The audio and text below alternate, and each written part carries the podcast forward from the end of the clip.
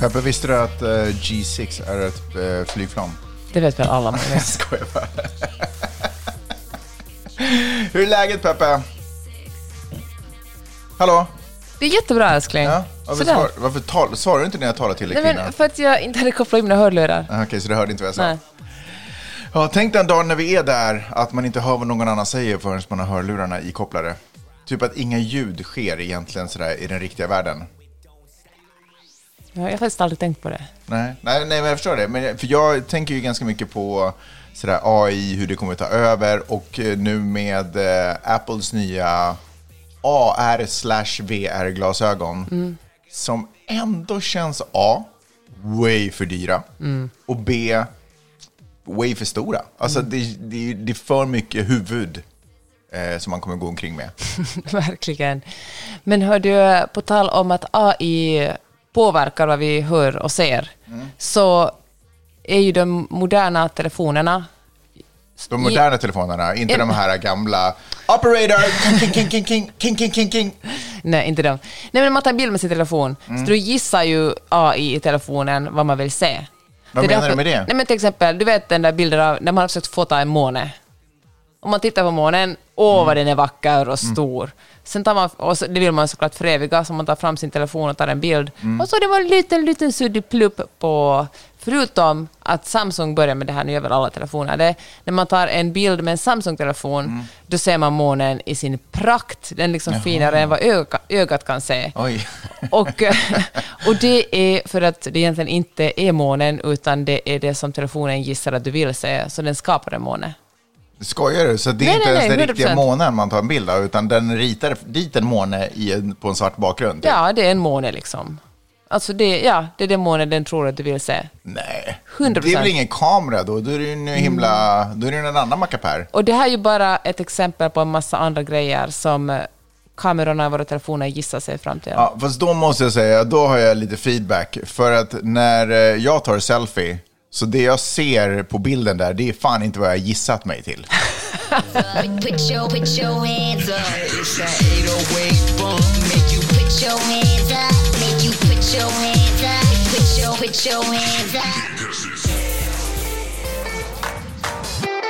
Du lyssnar på Magnus och Peppes podcast.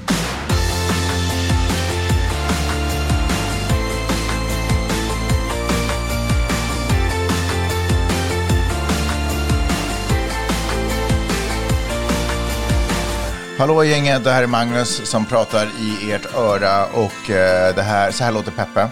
Så här låter jag. Härligt. Vi har en podcast, och det är egentligen den ni lyssnar på just nu, vi ska heta Alia. Och den här podcasten så pratar vi lite om stora och små händelser som har hänt omkring i världen, så gör vi det ur ett feministiskt, journalistiskt och mediegranskande perspektiv.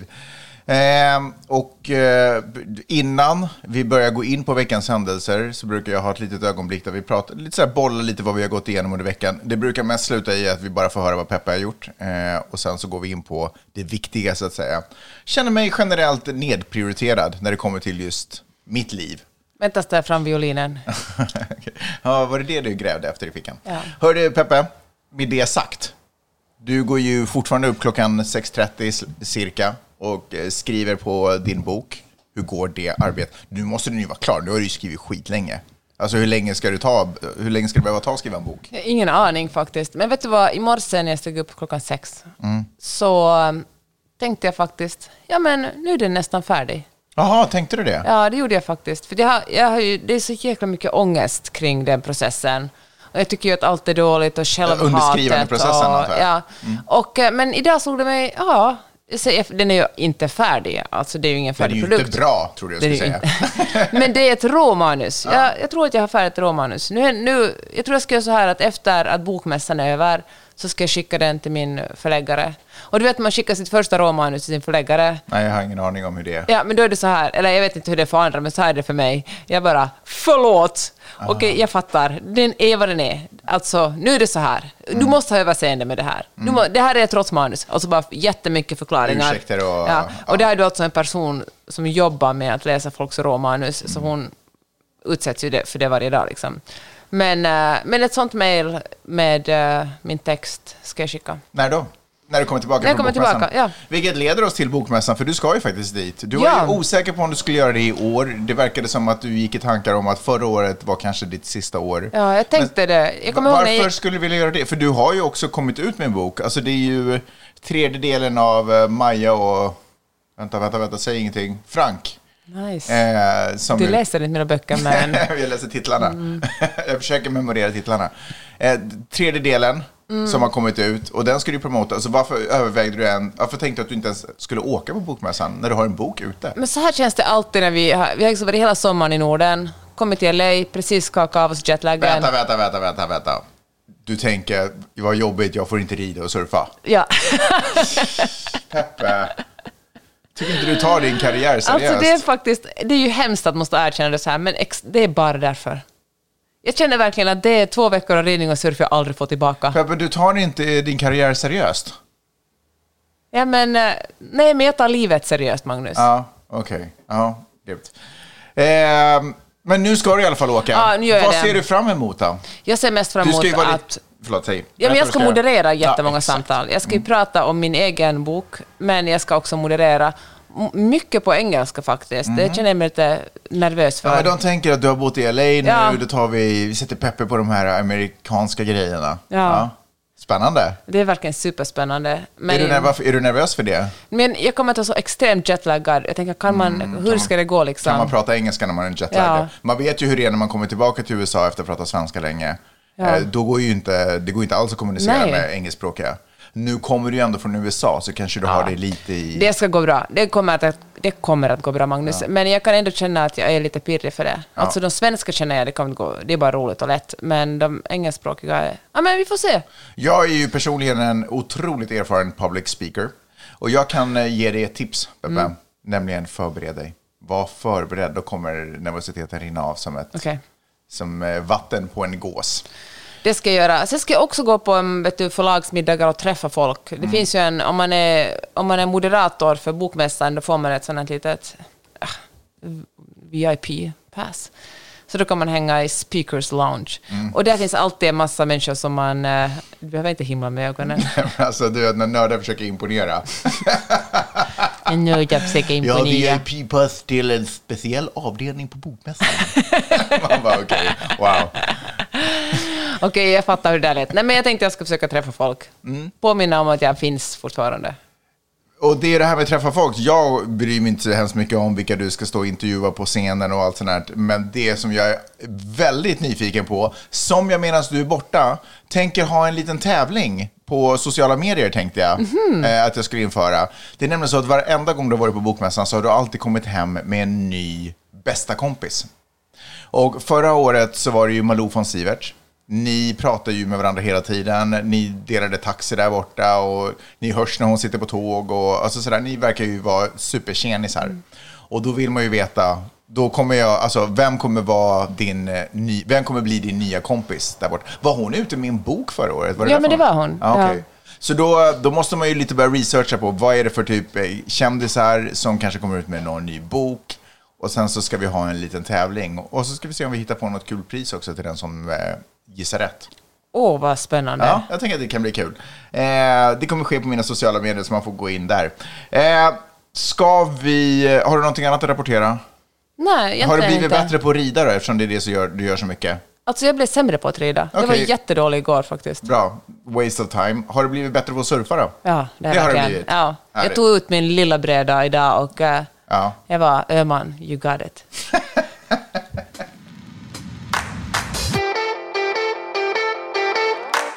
Vad har hänt i veckan då?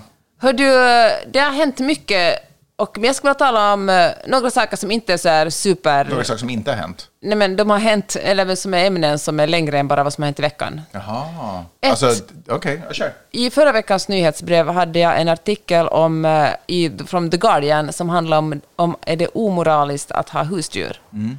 Och du vet, ibland när man läser någonting så bara glömmer man bort det. Det är ju 99% av allt som man läser glömmer man bort. Men vissa saker fastnar igen, och det här har jag tänkt mycket på. För enligt den här artikeln så är de flesta av våra husdjur deprimerade. Mm. Alltså de har det inte så bra. De får inte leva enligt i sina naturliga habitat, utan de måste anpassa sig till människor. Och det är något jag tänker mycket på annars också. Inte så mycket gällande vår katt, för att jag accepterar honom, men jag älskar inte honom. Nej.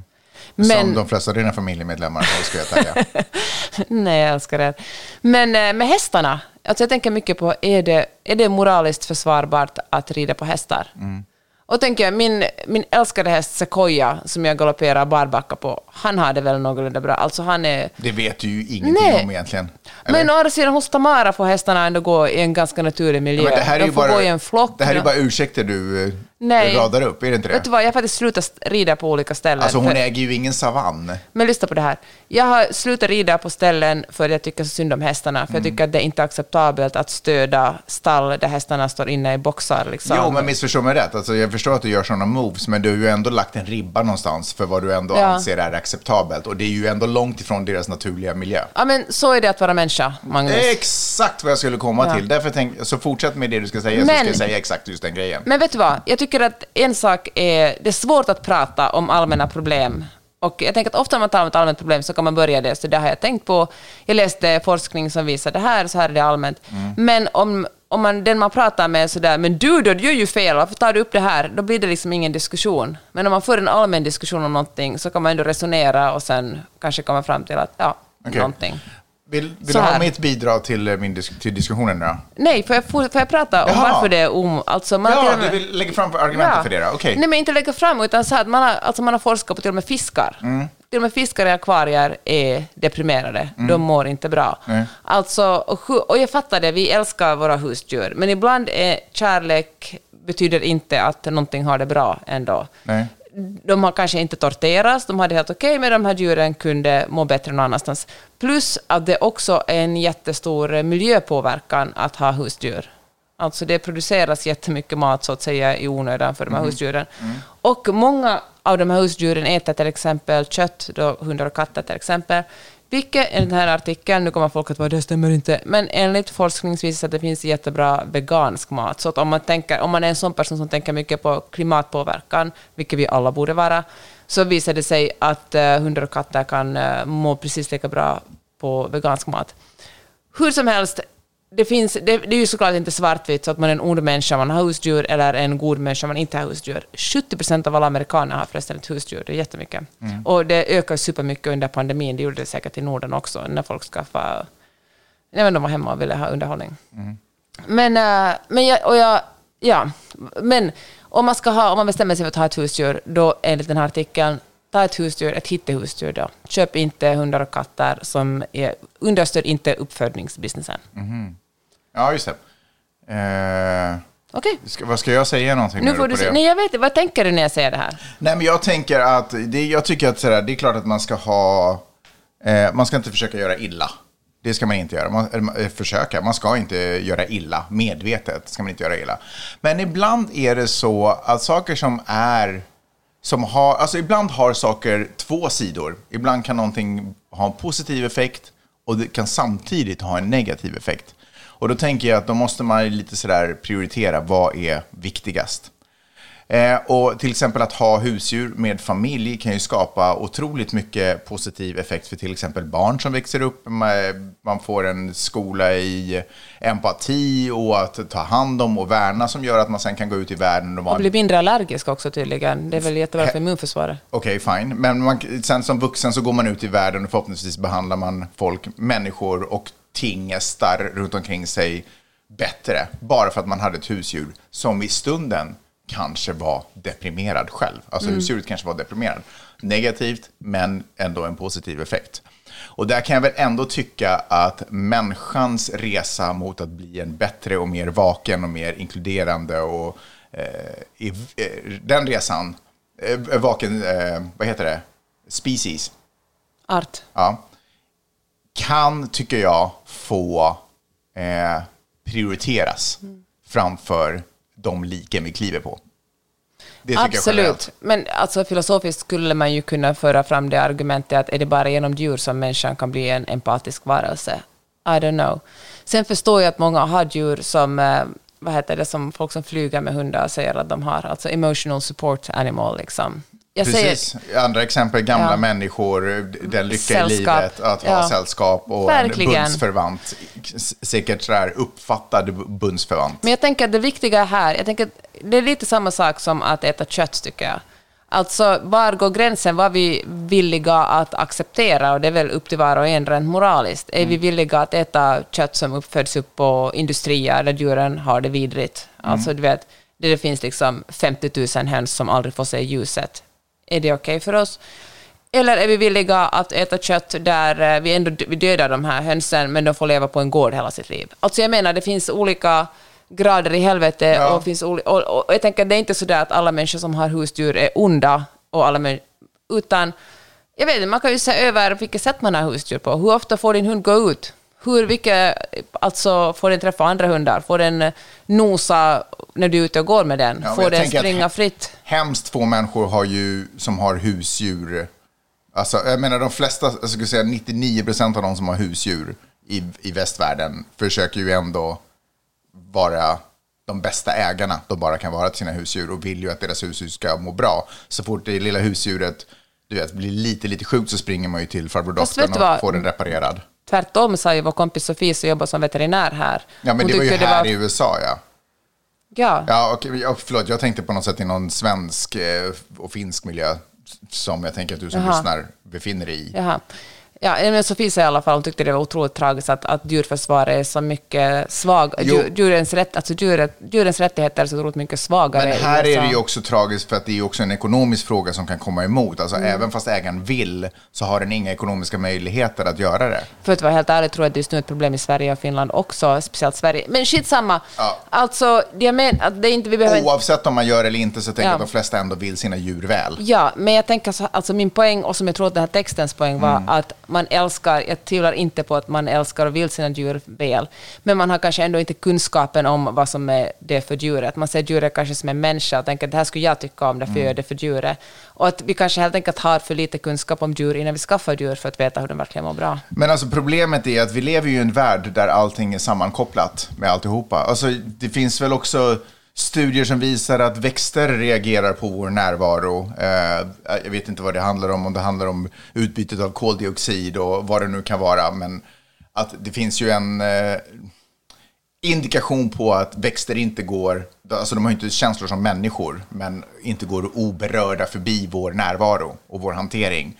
Och när vi har fått koll på och behandlar alla andra varelser liksom magnifikt och klanderfritt, så kommer ju frågan om hur vi behandlar växter att dyka upp också. Det är väl jättebra? Jo, men förvisso är det jättebra. Men jag tänker att vi måste ju ändå förstå att vad vi än gör påverkar. Alltså så vidare inte är en sten, tänker jag. Det är väl det sista avarten. Fast eller jag menar kanske att ju mer kunskap förstår man, jaha, min hund mår bättre av det här. Då gör jag så här. Istället för att vara så att, åh fan, jag är människa, jag har rätt att behandla djur hur som helst för det gör mig lyckligare eller får mig att bo psykiskt bättre. Ja, jag tror inte att jag liksom egentligen argumenterar emot dig, men jag tror inte att det finns ett sätt att komma runt av att våra fotavtryck som vi gör på den här jorden är på bekostnad av något eller någon annan, tänker jag. Och då tänker, alltså, vi kan fortsätta lära oss nya saker och vi kan fortfarande få ny förståelse så att vi kan gå lite mer varsamt, men jag tror att det kommer ändå vara det är omöjlighet att, och det måste man väl kanske också komma till sans med eller till ro med, eller? Men jag tänker att när det kommer, alltså, speciellt när det kommer till moraliska frågor och så här, så kan man ju inte säga att människan ska tycka så här eller så där. Man får ju väl själv bestämma vad tycker jag är gott nog för mitt husdjur. Vad är jag okej med? Vilken sorts konsumtion är jag okej med? Alltså, det finns såklart lagstiftning kring att inte tortera djur och liksom, djurskydd är som sagt mycket starkare i Norden än i USA. Men har man ett husdjur så är det väl det minsta man kan begära att bara ta reda på vilken sorts hund har jag. Ja. Hur mår den här hunden bäst?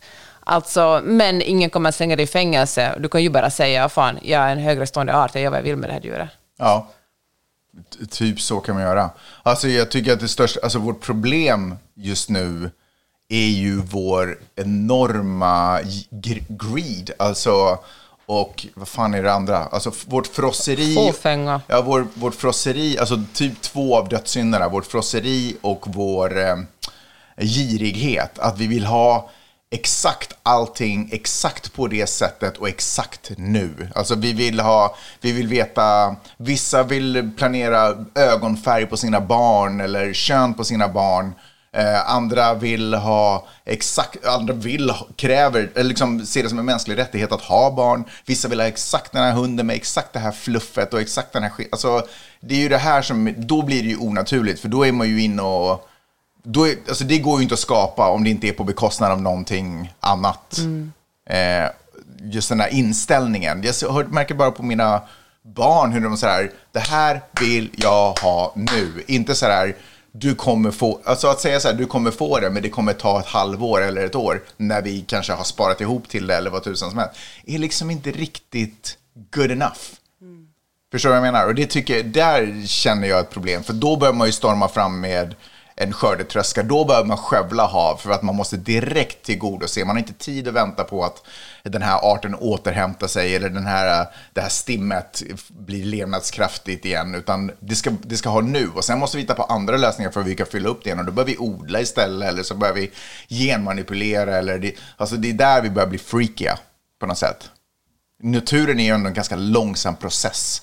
Saker och ting tar lång tid, och det tycker jag man ska respektera. Mm.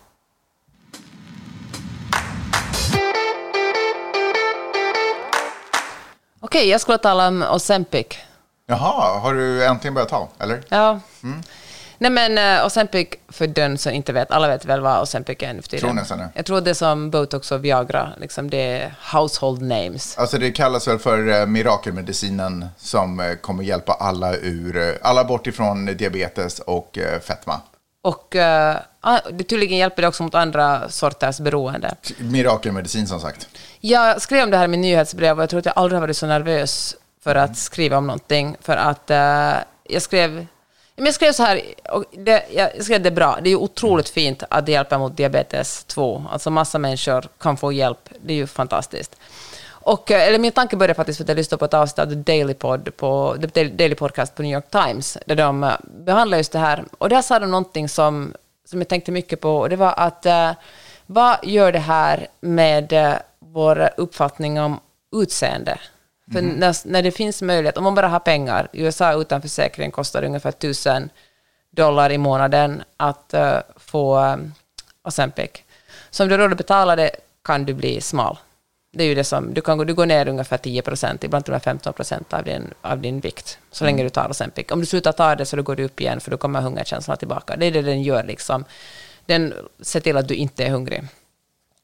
Och det här tycker jag är nervöst att prata om som en ganska mager jävel liksom. Och då tycker jag att det är svårt att prata om att acceptera sin kropp och att vara tjock och inte tjock. Men jag tänker köra i alla fall det här, för jag tänkte mycket på det. Lycka till, Peppe. Tack. Jag lutar mig tillbaka här. Ja. Nej, men så tänker jag att det är... Jag läste Sandra Beijers blogg, och hon skrev någonting om att vi lever i en tid när det inte finns någon omvägar till skönhet. Utan där allt ska vara genast framför en. Det är ganska ointressant egentligen. Allt ska vara perfekt. Allt ska vara raka, fina linjer och snyggt. Man ska snygga hem, man ska vara snygg som människa. Och till och med litteraturen ska vara snygg. Det finns inte så mycket shitigt. Och jag tänker att det var kanske lite... Det fanns liksom mer att välja på för... Jag säger inte att allt var bättre förr, men så typ grunge-tiden, utan nirvana, när man skulle vara lite smuts, ha lite flottigt hår liksom, och det var lite ofint att sminka sig. Nu lever vi liksom i en Kardashian-tid där det finns möjlighet att förändra sitt utseende. Har man bara pengar så kan man liksom förändra sitt utseende nästan hur mycket som helst. Får jag flika in en sak där? Jag tror, tack vare Kanye West och att de bröt upp, så tror jag att vi är på väg ut ur Kardashian-eran. Därför det var ju ganska mycket han som skapade hennes utseende. Ja, hennes stil. Ja, det är jättebra, för det stämmer faktiskt. För att det fanns alltså det är så sjukt att också kroppsformer går trender i kroppsformer. Mm. Och nu generaliserar jag kanske, men för att föra den diskussionen måste man generalisera. Alla, det gäller liksom västvärlden, det gäller liksom medelklass, övre medelklass, alla fattar. Men Kardashian till exempel, medan Kim Kardashian var ihop med Kanye, då hade hon en väldigt så här, latina, lite svart estetik. Alltså Brazilian butt lift, stor röv, jättesmal midja, stora bröst, det var liksom stora lår, det var mycket kurvor. Ja, vi har alla sett bilderna. Sen gjorde de slut, utrök Brazilian buttliften, brösten blev mindre, hon gick ner liksom 20 kilogram och plötsligt var hon är liksom en traditionellt vit, en skinny white girl. Och säger man vill om dem, men det sättet de ser ut på inspirerar extremt mycket andra influenser som inspirerar. Det är som ett pyramidspel av utseende, hur liksom folk påverkas. Och nu, och som sagt, eftersom det är möjligt att se ut som man vill, så kan man med bara tillräckligt mycket pengar liksom modellera sitt ansikte så man blir mini Kardashian. Sen inte att man blir identisk med henne, men det finns en viss estetik som väldigt, väldigt många har.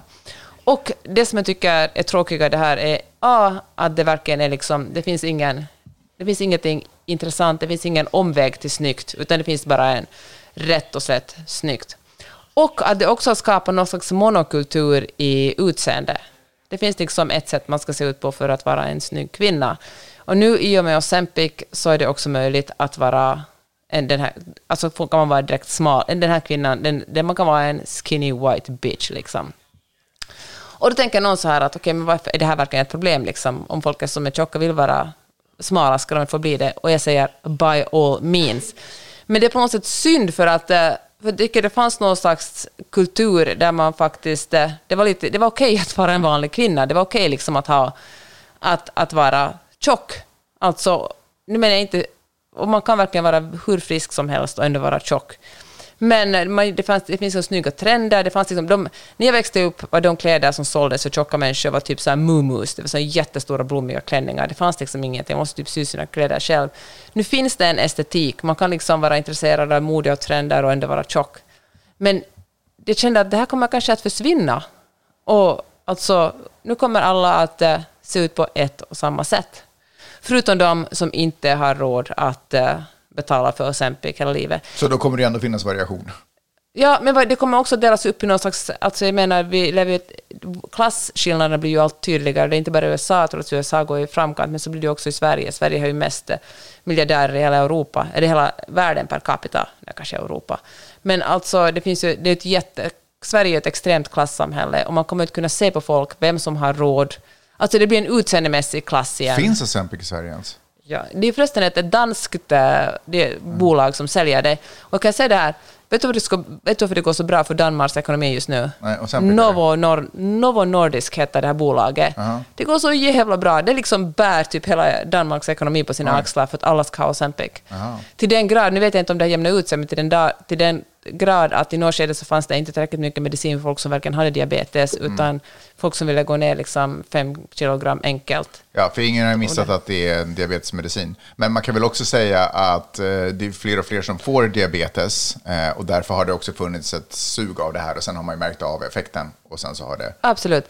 Sen finns det ju inte, alltså i den här New York Times reportagen så var det 2 kvinnor som hade tagit det. En var supernöjd, en sa att hon hade liksom spytt och mått dåligt i månader. Ja, men... Okay. Och alltså, så det är ett så pass nytt läkemedel som vet heller inte på hur det påverkar kroppen på längre sikt. Men det man vet är att den dagen man slutar ta den här medicinen, jag tror att man tar det som injektioner faktiskt, den dagen går man upp i vikt igen. Då kommer aptiten tillbaka. Alltså som sagt, det beskrivs som en mirakelmedicin ibland, men man väntar på om det finns några långvariga effekter, för den som sagt den är så pass ung. Men får jag bara säga en sak som är problematisk, eller som är dum och fel. Och det är att man pratar om utseende och så pratar man om hälsa. Liksom, det är som att när man pratar om Ozempic och effekterna så ibland så pratar man om det ur ett utseendeperspektiv. Folk som försöker se ut på ett visst sätt. Och ibland så pratar man om det... Alltså det är ju en medicin. Det finns ju ingen medicin mot utseende. Alltså medicin skapas ju inte för folks utseende. Förstår du vad jag menar? Det är men problemet är väl att folk använder den för det. Jo, men det här är ju det som jag egentligen som jag touchade precis innan i det vi pratade om nyss med husdjur, är att man vill ha saker nu och direkt, så då låter man girighet och frosseri ta vid och då börjar man använda saker på ett perverterat sätt. Då bör man använda diabetesmedicin för att uppnå utseende kravmål. Det där måste ju gå att liksom bara komma åt. Men jag tror att ändå min poäng är att jag är inte alls rädd för att det här kommer skapa ett sätt att se ut på. Därför att det ger ju egentligen möjligheter för kanske mer frihet för folk att se ut på olika sätt. Gör inte det? För man kan ju välja om jag vill. Fast om könhetsnormen är att vara smal, det blir alltså det, så har det ju alltid varit. Det är ju absolut ingenting nytt. Alltså, så smalhet har ju alltid varit. Nej, i modern tid har det 100% alltid varit smal. Vadå efter kriget? Ja, efter kriget möjligen. Men min mormor kom från en generation där det var fint att ha... Okej, men dit kommer vi aldrig att komma tillbaka, trust me. Alltså, det kommer alltid att vara status att vara smal. Det, alltså, man kan säga vad man vill. Så det är inte, och det finns bevis på att alltså, folk som är tjocka blir lite sämre behandlade. Mm. Alltså svårare att få jobb. Det finns det här talar mycket om tidigare i podden, men till exempel under pandemin då sa man ju först att tjocka människor hade lättare att få covid. De var i större riskzon. Och då trodde man det berodde på att de var tjocka, men det visade sig senare att det var fler tjocka människor som dog på grund av att de är diskriminerade av läkare. För att läkarna, så fort de inte är läkare var läkaren, du har det och det för att du är tjock liksom, istället för att verkligen undersöka dem. Och därför är det många som till och med drog sig för att söka vård och därför hade kroniska sjukdomar och därför drabbades man av covid. Alltså jag menar, det är inte... Jag förstår, men jag tycker det är så dumt och så otroligt synd att hälsa har jämställts med ett visst form av utseende. Verkligen. Som gör att folk går omkring och tycker sig kunna göra läkarmässiga bedömningar på andra människors hälsa utifrån hur de ser 100%. Ut. Och det är otroligt deppigt, för det är ju bara ett klädesplagg som man nästan har klätt sig in i. Vare sig man har gjort det under kniven, om man har gjort det med Ozempic eller hur man än har gjort det, så är det ju fortfarande bara någonting sjukt flyktigt och sjukt tillfälligt. Hälsa däremot, om man känner för att, eller om jag har diabetes så behöver jag ta Ozempic för att få tillbaka, inte vet jag, bra saker i mitt liv som diabetesen hindrar mig ifrån, då är det ju otroligt att den finns om den kan hjälpa till. Men att hålla på... Ja, förlåt. För att jag är alltså absolut inte emot Ozempic. Jag tycker bara det är jätteintressant det som händer nu. Och jag vill inte heller liksom skamma någon som vill gå ner i vikt. Som någon som är överviktig och vill verkligen gå ner i vikt. You do you liksom. Du har säkert försökt jättemånga andra grejer. Det är jättefint att det finns en medicin som kan hjälpa dig. Men... Fast den här medicinen, det är ju inte en medicin mot viktminskning. Nej, det är det verkligen inte. Det är ju fel att använda den så. Ja. Det är ju inte schysst, det är ju... skruvat att använda den så. Visst är det. Men, ja. Om man vill gå ner i vikt så är det ju att röra på sig som är... Liksom... Ja, fast det funkar inte. Det funkar inte? Nej. Eller förlåt, kost och... Alltså energi in, energi ut är ju det här... Ja, liksom... fast det är inte riktigt så faktiskt. Alltså, det finns... Berätta, professor Peppe. Nej, men det här kan jag också säga. Det, du vet att alla som... Alltså man går, när kroppen kommer upp i en viss vikt så gör den vad som helst för att stanna där. Och då är det enormt mycket svårare. Du kan och du vet, alla som har varit med i typ Biggest Loser går ju upp i vikt. 100% av de som går upp och blir ofta tjockare än innan. Och det är för att kroppen... helt enkelt går in på sparlåga och gör av med mycket mindre kalorier. Det är extremt svårt att gå alla ner vet det där, 100%. Som jag menar, när man säger bara, men, att det sitter liksom smala människor i en podd där bara sådär, kalorier in, ut, rör på det mer. Alltså det är faktiskt extremt svårt. Jag förenklade, vad jag menade var att det är ju egentligen det som är medicinen mot vikt, alltså fettminskning i kroppen. Det är ju medicinen att få ett underskott av energi. Men, och det är ju inte Ozempic som är medicinen mot det. Det är ju liksom effekten av när kroppen bearbetar diabetes.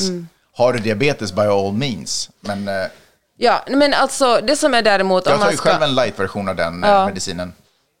Ja. Och det har ju också påverkat min vikt. Men det var ju inte effekten jag sökte efter. Det är ju bara vad som har hänt. Det som jag däremot tänker på är att om jag måste, alltså som sagt vill jag inte hålla på att skamma folk, men det som jag kan tänka på är att Kim Kardashians, Mindy Kaling och alla de kändisar som har ätit, alltså det är väl hur många som helst som äter Ozempic, som på något sätt inte har varit särskilt överviktiga utan bara har tänkt att det ska vara lite härligare att väga 10 kilogram mindre och som syns överallt, de tror jag skadar väldigt många människor. Jag tror att de... alltså när influencers eller folk som syns i offentligheten som influerar andra människor, när de går ner jättemycket i vikt så skapar de, vare sig de vill eller inte, de tänker såklart bara på sig själva, men har man många följare så har man ett visst ansvar. Jag tror att de skapar ett behov för också andra människor att gå ner i vikt. Och då säger man bara grattis Danmark. Ja, verkligen. Jag tycker också att det är problematiskt att man de här människorna också gör det lite i skymundan. Det är som att det här är ingenting de egentligen gör. Alltså så här, exakt. Att vara intresserad av sin kropp och vilja jobba på att forma sin kropp, det är ju vad bodybuildare gör. Alltså, men de är ju ganska öppna med vad de gör. De går till gymmet hela tiden. Det här är det enda de är intresserade av. Att få den här muskeln att växa exakt så här mycket. Och den liksom mikrobiologiska strategin för hur jag ska nå dit. De är ju liksom ändå öppna med hur de vill forma sin kropp och få den se ut på ett visst sätt. Medan de här människorna är så där, jag är egentligen en businesswoman och jag håller egentligen på med de andra sakerna. Det här är ingenting som jag egentligen pysslar med. Eller egentligen, men egentligen är de otroligt noggranna och det är otroligt uttänkt för exakt hur de ska se ut. Och genväg... Ja, sant. Elon Musk faktiskt är en av dem som har gått ut och sagt att han inte är ett alternativ till Ozempic. Men utan att bli kritiserad för det. Och det är min poäng också. Jag tror det också finns en viss könsaspekt här. Att kvinnor förutsätts ha liksom högre krav på sig hur de ser ut. Och får också räkna med att bli mer kritiserade för hur de väljer att se ut. Alltså bodybuilders, som du sa, gör ju exakt samma sak, men det får människor som är sådär att men herregud, sluta vara sådär fåfänga och tänka på våra kroppar.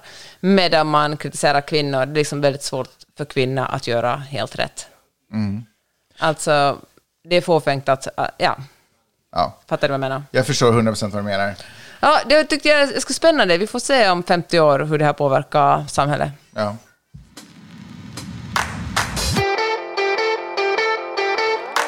Jag är chockad över att du inte har nämnt Donald Trump. Vi har kommit typ nästan 40 minuter in. Jag ska göra det nu. Tack om det. Yes. Okej. Donald Trump gjorde en intervju, tror jag, på CNN. Och där han verkar väldigt, som man säger på finlandssvenska, roddig i huvudet. Mm-hmm. Nej, men han var lite så här... Han talade om att hans opponent Obama...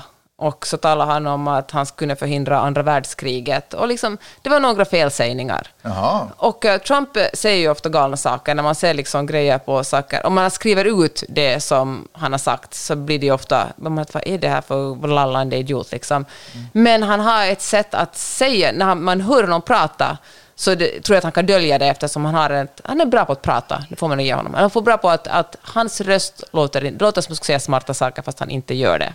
Mm-hmm. Han är en övertygande talare, men när man ser den här skriven John Oliver på Last Week Tonight, han hade ju ibland skrivit ut det som, eller tagit utskrifter på det Donald Trump har sagt, och när han läser upp det, man säger att alltså, det är ju inte ens hela meningar det här, det betyder ingenting. Hur som helst, efter att Donald Trump då sa väldigt många saker fel, eller blandade ihop helt enkelt saker i den här intervjun, så började diskussionen om varför kritiserar man Joe Biden som tror mycket att han är gammal och gaggig, om hans opponent som är knappt 4 år yngre. Donald Trump låter precis lika gammal och gaggig. Och då sa också Donald Trump i den samma intervjun att han egentligen inte alls tycker att Joe Biden är för gammal. Det finns liksom finns inte för gammal att bli president. Han tycker bara att Joe Biden är dålig. Och jag tycker att det var intressant hur han räddade sitt... Det var ju verkligen oväntat eftersom hans kampanj och republikanerna har ju drivit väldigt mycket på att Joe Biden är en gammal gaggig gubbe. Och det har ju Donald Trump tidigare skojat mycket om och liksom använt som argument. Men nu när han själv börjar närma sig 80 med stormsteg så är det ett annat ljud i källan. Mm. Det är ju ett hett ämne just nu i USA att liksom... Jag tror att det var Mitch McConnell som egentligen drog igång de senaste vågorna och sådär. Hur gamla är våra politiker egentligen? Undrar folket som bor här. Du vet, när vi i live-tv får se folk liksom få en stroke typ. Mm. Och det här har vi pratat om i podden. Så därför fick jag också Donald Trump frågan av journalisten. Borde det finnas en åldersgräns? Och det tyckte Donald Trump inte. Däremot så tyckte han att man kanske borde göra någon form av mental check-up på folk, därför att alla är inte riktigt hemma hela tiden i alla lägen. Men också, och det var roligt för att han sa att vara 80 är inte för gammalt, och då syftar han liksom på Biden. Men det var roligt för sen när han sa det utan att nämna Biden just vid det tillfället så insåg han Att det lät som att han själv var 80. Så han fick värsta paniken där. Så han bara, nej men alltså jag är ju givetvis inte 80. Jag är långt ifrån 80. Mm. Men i alla fall, nej men han sa också att han tycker inte att det borde inte finnas en åldersgräns. Han tycker ju personen själv inte att han är för gammal för att vara president. Men också, jag tycker inte att Biden heller är för gammal att vara president. Däremot så upplever jag att han är dålig och han har någonting i huvudet. Vi brukar ju ibland när vi är ute och åker bil så brukar du och jag prata om politiker, och jag tänkte mycket på ett alternativt scenario där någonting, gud förbjude, händer Joe Biden. Det händer någonting så att han inte ställer upp. Och då är det ju Kamala Harris som får ta över efter honom. Hon är ju hans vicepresident också i nästa. Det skulle inte vara bra för det här landet. Och vet du förresten man ska hålla ett öga på? Nej. Gavin Newsom, Kaliforniens guvernör. Kommer han kliva in som en presidentvalskandidat? Han kommer inte att utmana Joe Biden, det här är svårt att tänka på. Men om... svårt att tänka mig, menar du? Svårt att tänka på. Nej, det är lätt att tänka på. Jag tänker mig det. Nej, men jag tror att han kommer att vara demokraternas presidentkandidat 100% nästa gång. Kaliforniens guvernör. Ja, han är slick, han är ganska ung nu, han är vit, heterosexuell och allt sådant som amerikaner älskar. Safe. Och han har också utmanat Ron DeSantis. Han körde sådär reklamer där han hånar Ron DeSantis i Florida faktiskt för kanske ett drygt halvår sedan. Jag tror vi talade om det i podden också. Mm. Och då tänkte man, kommer han att ställa upp? Men så sa Joe Biden att han ställer upp på dem.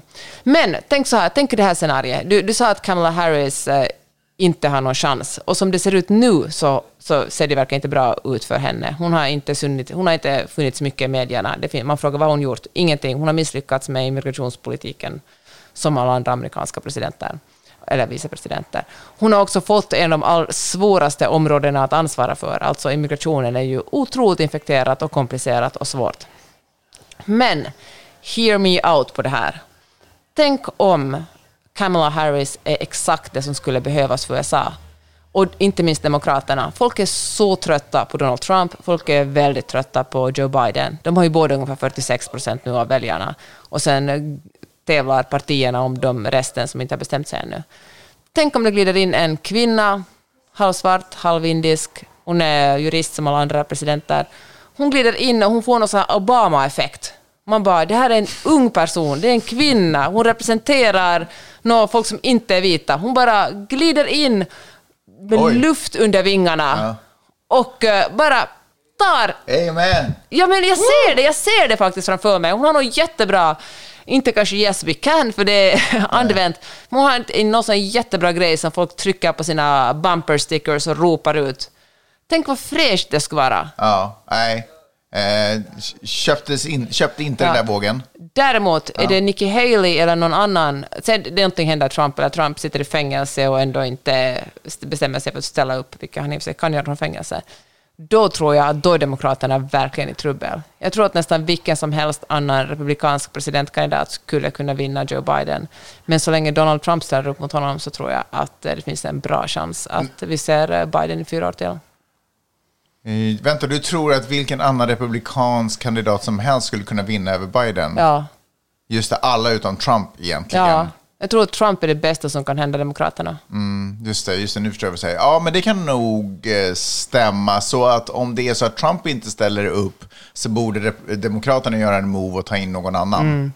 Någon som känns typ så här Gavin Newsom. Heter han Newsom? Eller Newsom? Newsom. Okay. Eller Pete Buttigieg. Alltså, ja, han är ju otroligt verbal och rolig.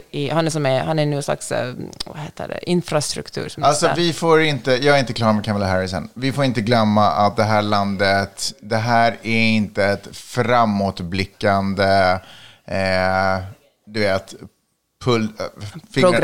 progressivt land på något sätt. Det här är ett misogynt, rasistiskt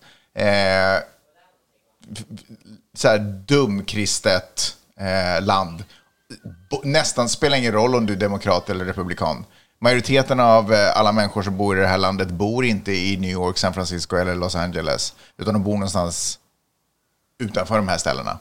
Och där ser liksom världen lite annorlunda ut. Så det finns inte en chans på kartan att någon av de här amerikanerna skulle rösta på en halv svart, halv indisk kvinna att representera. Nej, jag tror det.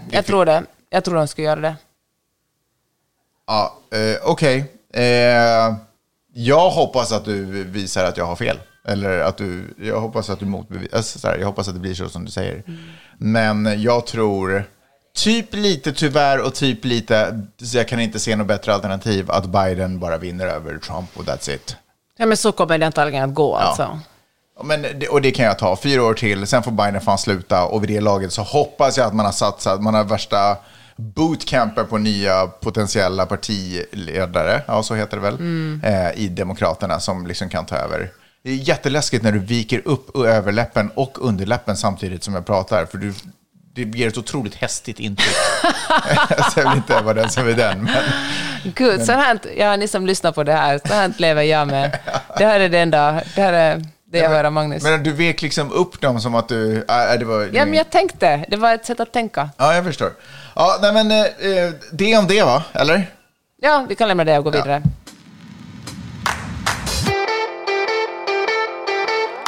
Jag har egentligen bara mest kollat på dokumentärer om aliens. Nej, jag ska inte prata om det. Jag blev väldigt överraskad här om natten, kvällen. Alltså jag tittar på sådana här saker när jag ska försöka sova, för att då somnar jag lätt. Okej, så en av de här sakerna som har pratats om en del är... För det var ju en public hearing i den amerikanska kongressen. Man ville lägga korten på bordet, så man tog in experter som pratade om vad de vet om vilka UFO och... Eller vad heter det? UFO, ja så heter det, som existerat och inte. Skitsamma, jättelång historia, jättekort. Många av de här superintressanta fallen, de har ju skett precis här utanför kusten där vi bor. Alltså, typ där vi surfar. Alltså, det finns en ö lite västerut. Pratar jag rätt väderstreck nu? Ja, lite västerut från Los Angeles och Santa Monica för den delen också, som heter Catalina Island. Otroligt fina, aldrig varit där, bara sett bilder. Ser superfint ut. Området mellan Catalina och LA är där det plötsligt tydligen flyger upp metalliskt liknande föremål ur havet, svischar runt i himlen som ingen någonsin har sett förut och sen dyker rakt ner i vattnet igen och försvinner. Massvis med sådana. Det var ju marinbas där förut, så det finns massvis med vittnesmål och massvis med liksom observationer, dokumenterat och odokumenterat. Otroligt. Jag blev bara wow. Nu finns ju en till anledning att inte gå ut och surfa nästan, höll jag på att säga. Eller tvärtom. För inte så länge sedan så var det ju en haj som hoppade upp ur vattenytan 100 meter ut från strandkanten. Vithaj, ska jag väl också tillägga. Sjölejon simmar runt tårna hela tiden, känns det som. Men också delfiner. Häromdagen var en delfin som inte kan ha varit längre än, inte ens 10 meter ifrån mig. Nej, det var faktiskt... Den var nära. De känns nice att ha, för då känns det som att de håller borta allt dumt, känns det som. Det är som havets livvakter. Ja. Havets livvakter, så känner jag. Så jag känner mig faktiskt alltid extra trygg när jag har delfiner. Jag vill inte ha någon supernära heller. Men det känns alltid tryggt. Men också de är lite sådär våldtäktiga. Du tänker att du blir våldtagen? Nej, men de är så våldtagen av varandra. Så jag tänkte att allt är väl inte helt okej bland dem heller. Ja, fast vi kan inte hålla på MeToo och delfiner. Vi kan inte cancella delfiner. Den världen vill inte jag leva i. Jag känner att jag fortfarande behöver dem. De får komma undan med det mesta så länge de håller det till sin egen art. Och vem vet, det kanske är socialt accepterat i den världen de lever i. Kanske bland de manliga. Som det ofta är. Så då vet ni det. Herrdelfinerna. Herrdelfinerna. Och jag tänker att det var det vi hade bjudit på den här veckan. Okej, tack för att du pratade med mig, Magnus. Ja. Tack för att ni har lyssnat. Ha det så bra. Hej då.